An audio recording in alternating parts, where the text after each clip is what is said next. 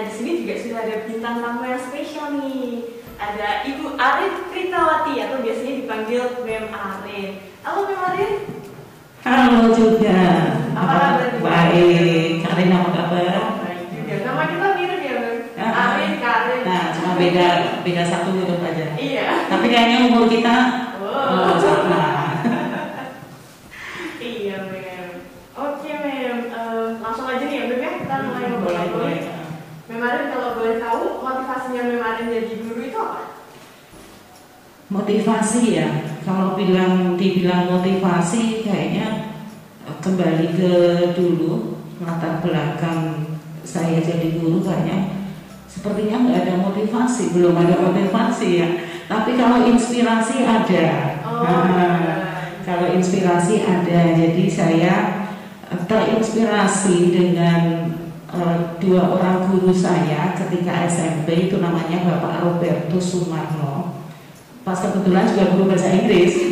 Oh, jadi ini kenapa memang jadi guru bahasa Inggris nih? Nah, begitu. Jadi Pak Roberto Sumarno dan satu lagi guru SMA saya dan juga guru bahasa Inggris namanya Bapak Sugiri. Nah, kedua guru saya ini benar-benar menginspirasi saya karena ngajarnya enak ya. Kemudian menjelaskan ke anak-anak enak.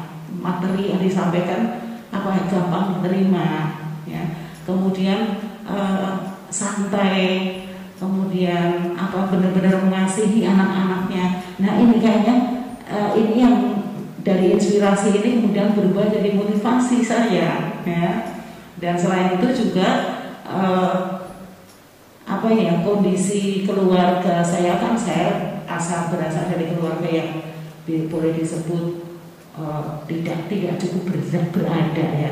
Hmm, dan bapak saya anaknya ada enam. Oh, banyak banget itu. anaknya ada enam, saya anak kedua. Dan itu juga perlu semuanya perlu biaya, perlu sekolah juga. Makanya eh, dulu mencari sekolah jurusan di mana bisa begitu selesai bisa langsung bekerja. Ya itu. Kayaknya itu juga menjadi motivasi saya. ya makanya dulu saya masuk ke program pemerintah program diploma yang diselenggarakan oleh pemerintah bekerja sama dengan Universitas Sanata Dharma. Nah, begitu lulus eh, diploma 2 langsung diangkat pegawai negeri. Wah. Jadi Itu. langsung kerja itu. Hmm, Dulu pertama kerja di mana, Mbak? saya berpindah-pindah ya. Pertama begitu lulus tahun 87 itu selama berapa ya? Setengah tahun setengah tahun eh, satu semester saya mengajar di sebuah SMP di kampung di daerah Kalasan Jogja ya. selama setengah tahun itu sambil menunggu SK pemerintah waktu itu nah kemudian dari 88 ke 89 saya pernah mengajar juga di SMP Kanisius di Kendal Nah, Yo. di Kendal kemudian tahun 89 SK dari pemerintahnya turun. Saya ditempatkan di daerah Gunung Kidul. Nah, daerahnya Bu Budi nih. Dari di Gunung Kidul tiga tahun. Ya baru pindah ke sini. Oh, jadi pindah-pindah gitu ya? Mm-mm, tapi pindah ke sininya karena permintaan saya sendiri karena suami saya duluan bekerja di sini jadi guru berapa lama nih? Aduh, kalau dihitung berapa ya? Dari 89 juga ada sekitar 31, 32 ya. 31, 32 tahun. Umur saya aja belum segitu. ya. Oke, kemarin selama jadi guru selama itu tuh eh, kenangan yang indah itu apa? Kenangan yang indah ya. Oke, eh, pada dasarnya hampir pengalaman saya di, di semua sekolah, kenangan yang indah ya apa ya? Senang bergaul dengan anak-anak ya. Banyak banyak kejadian-kejadian lucu dengan anak-anak. Meskipun menghadapi kenakalan anak-anak, tapi nakalnya anak-anak itu lucu. lucu jadi kadang-kadang anak nakal tapi bikin bikin pengen ketawa gitu. Terus apa ya? eh, kata orang-orang nih kalau orang-orang nih kalau kita jadi guru apalagi guru yang SMP ya paling lah paling paling tidak SMP lah ya paling SD begitu usia-usia sekolah seperti itu. Kayaknya kita jadi jadi tetap muda tetap kayak anak-anak. Iya sih makanya tetap cantik nih Mel Waduh. lihat fotonya dari dulu sampai sekarang kayaknya mukanya nggak berubah. Waduh kalau aku berubah jadi ganteng kan parah nanti. Bahaya itu berarti ini memang dari dulu sampai sekarang selalu ngajar di SMP ya SMP ya oleh pemerintah oleh waktu itu 89 oleh Menteri Pendidikan pada zaman itu saya ditempatkan di SMP memang SK-nya untuk mengajar SMP Nah. Nah, dari pengalaman yang sudah dilalui itu kan pasti udah banyak banget nih. Nah, kira-kira pesannya apa sih untuk guru-guru muda seperti saya contohnya? Kan pengalamannya masih sedikit ya, kadang tuh masih bingung. Ini tuh gimana sih harus menghadapi anak? Terus apa namanya? eh, dinamika ngajar itu juga terus berubah ya. Nah, itu kira-kira pesannya apa nih? Hmm. Eh, kalau menghadapi dalam menghadapi anak-anak ya, dalam menghadapi anak-anak ya, eh, kita harus bisa harus bisa masuk ke dunianya mereka itu yang penting. Ketika kita bisa masuk ke dunianya mereka, maka kita akan paham, ya, paham dengan eh, dengan jiwa mereka, paham dengan apa sih maunya mereka, kemudian apa sih, bagaimana sih kita harus harus bersikap pada mereka. Tapi kalau kita uh, bertahan pada posisi kita dan uh, kemudian anak-anak itu hanya sebagai objek, nah itu susah. Nah nanti yang ada anak-anak salah terus, salah terus, ya. Padahal mereka kan uh, anak-anak bukan setengah manusia loh ya, mereka manusia seutuhnya kan. Ya mereka punya kehendak, mereka punya keinginan, punya hak ya. Jadi itulah yang harus kita lakukan. Kita benar-benar harus mau mau masuk ke dunia mereka ya. Kita kata seperti kata Tuhan Yesus eh, kita harus mau turun turun ya, ya. Mendunia ya Hmm. Oke, berarti memang kita tuh walaupun nomornya beda jauh sama anak tetap harus mengikuti apa yang mereka suka gitu ya. Bang?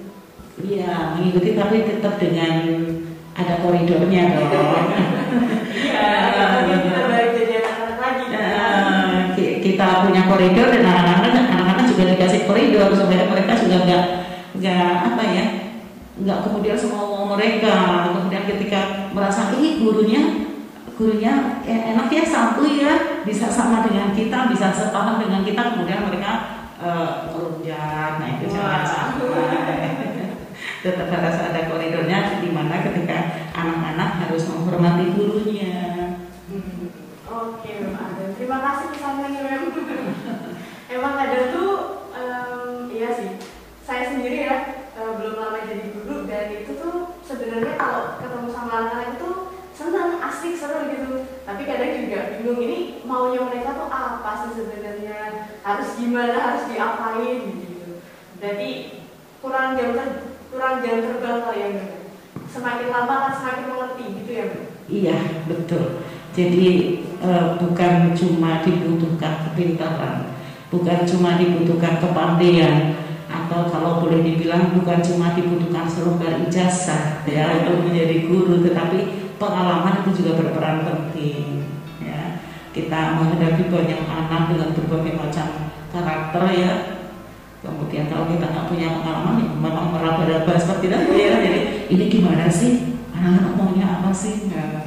Jadi walaupun sudah menjadi guru gitu ya, tapi sebenarnya guru juga selalu belajar itu kan ya ya nggak bisa berhenti karena kita juga harus selalu ikuti perkembangan zaman, ikuti apa yang eh, zaman ini butuhkan gitu ya Bang, ya. Betul. Eh, seperti ada yang ada yang bilang begini, kayak saya dengan Karin beda ya, generasinya beda. Saya ini kalau saya ingat khotbah pendeta di dua minggu yang lalu kalau nggak salah, itu eh, usia-usia saya dan teman-teman sebaya saya itu eh, manusia digital tapi imigran. Nah, dulu waktu lahir eh, waktu lahir waktu sekolah belum di era digital ya, tapi sekarang harus harus hidup di era digital dan makanya seperti kalian tadi bilang harus banyak belajar karena tuntutan sekarang lebih tinggi daripada dulu ketika saya pertama mengajar nggak ada yang namanya apa Zoom, nggak ada yang namanya apa GCR ya. Makanya seperti kalian bilang tadi tetap harus belajar, nggak berhenti. Oke. Mem, eh, ini pertanyaan sedikit pribadi. Hmm. Selama 30 tahun menjadi guru pernah bosan nggak sih? Pasti, eh, pasti pernah ada di titik di mana saya merasa jenuh sekali dengan pekerjaan. Karena setiap hari menghadapi seperti itu ya rutinitasnya bangun pagi kemudian ke sekolah jam pertama kedua sampai jam terakhir kemudian mengajar terus bikin administrasi ya. Ya dan sampai sekarang terus terang nih yang bikin beban tuh administrasi Jangan ya. Administrasi ini jadi curcol ini. Eh, soalnya memang benar-benar kadang-kadang habis bikin kita ngajar 40 menit tapi bikin segala sesuatunya ini itu ini itunya lebih dari Berhari-hari. ini Nah itu gimana caranya untuk mengatasi kebosanan itu? Mem? Oke, Eh, kembali ke pemikiran semula, kembali ke eh, tadi yang menjadi motivasi ya. Ketika saya sudah terjun dalam dunia pendidikan, ketika saya sudah eh, menjadi guru, maka untuk mengatasi kejenuhan itu kembali berpikirnya adalah fokus pada anak-anak. Jadi kebutuhan anak-anak yang lebih dipikirkan. Jadi bukan hal-hal yang lain, tapi kebutuhan anak-anak. Itu saja sih. Wah keren banget nih memang ini. Jadi apa ya ya? Hmm, kewajiban kita tuh mengalahkan kebosanan itu ya. Betul. Kalau boleh tanya lagi nih, Mem, sebenarnya ngajar itu menyenangkan nggak sih? Kalau buat kemarin? Eh, Oke, pertama-pertama memang ada stres ya. Tapi ke sini sini dengan banyaknya apa ya, dengan banyaknya perkembangan zaman, dengan banyaknya kemudian kurikulum-kurikulum, ya, kemudian pengalaman, kemudian teman-teman yang bisa diajak sharing lama-lama jadi menyenangkan juga, ya. Karena interaksi dengan anak-anak di kelas menyenangkan atau tidak sebetulnya juga kembali ke kita loh. Kita mau menciptakan situasi yang menyenangkan atau tidak dalam belajar ya kita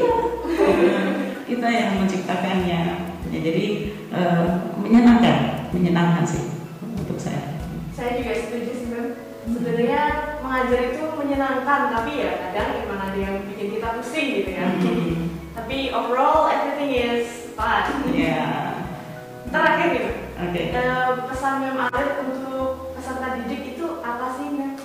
Sebagai seorang guru. oke untuk peserta didik untuk anak-anaknya Eh, satu sih soal eh, waktu ya waktu jadi anak-anak memiliki saat ini memiliki waktu kesempatan untuk belajar. Jadi digunakan sebaik-baiknya. Kemudian oh, waktu-waktu sekarang adalah waktu-waktu mereka menikmati masa muda ya masa remaja masa muda. Eh, dinikmati. Tetapi dinikmatinya juga dengan melakukan hal-hal yang positif ya. Supaya nanti di kemudian hari jangan menyesali karena waktu tidak akan pernah eh, apa kembali kan eh, waktunya akan pernah kembali. Jadi eh, digunakan sebaik-baiknya untuk berbuat yang baik untuk eh, menggunakan waktu dengan menggali ilmu sebanyak-banyaknya. Ya, jangan menuntut ilmu. Ilmu nggak salah jangan dituntut ya. Dari menggali ilmu sebanyak-banyaknya. Ya kemudian eh, apa ya harus ingat prinsip tabur gue apa yang kita tabur hari ini pasti akan kita tuai besoknya ya mungkin nggak saat ini juga dirasakan ya tapi nanti di kemudian hari mungkin ketika dewasa oh iya ya dulu saya begini oh iya ya dulu saya begini. Baik, Mem Alit, terima kasih sekali untuk obrolan kita hari ini. Saya jadi belajar banyak nih dari Mem Alit. Selama 30 tahun menjadi guru ternyata emang lumayan banyak lika-likunya gitu ya ya. Hmm. Bahkan sempat pindah-pindah dari kota sini ke sana. Iya, betul. Otomatis pengalamannya juga baru lagi, Hmm. harus adaptasi lagi. iya betul Tapi ternyata Mem Alit berhasil gitu ya. puji Tuhan itu juga berkat doa orang-orang di sekeliling saya Oke. Ya, dan nasihat em, itu adalah perbincangan kita hari ini. Saya dengan Mem Arif. Terima kasih sekali Mem Arif sudah hadir di Sama-sama. pentas. Besok lagi, datang lagi Mem. siap apa sih yang enggak buat anak-anak kan Oke, ya benar sih. Jadi itu akhir dari pertemuan kita hari ini spesial edisi Hari Guru untuk guru-guru Indonesia. Selamat Hari Guru dan terus berkarya untuk anak-anak kita untuk Indonesia. Salam sehat, sampai kita bertemu lagi di lain kesempatan. Dadah!